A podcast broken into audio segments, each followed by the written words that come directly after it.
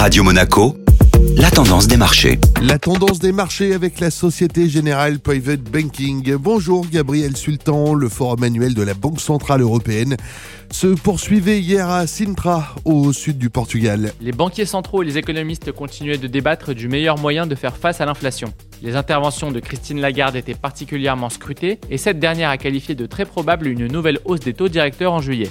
La présidente de la BCE a justifié ses propos entre autres par une économie globalement toujours résiliente, une inflation persistante et la nécessité d'éviter d'entrer dans une spirale salaire-prix. La séance clôturait finalement nettement dans le vert en Europe. Les principaux indices européens clôturaient en hausse. L'indice Eurostock 50 par exemple grimpait de 0,92%. Malgré un discours toujours très offensif des banquiers centraux, c'est l'atténuation des craintes liées à la conjoncture économique qui a pris le dessus et a permis aux actions européennes de finir la séance sur une note positive. Bonne journée à tous Société Générale Private Banking Monaco vous a présenté la tendance des marchés.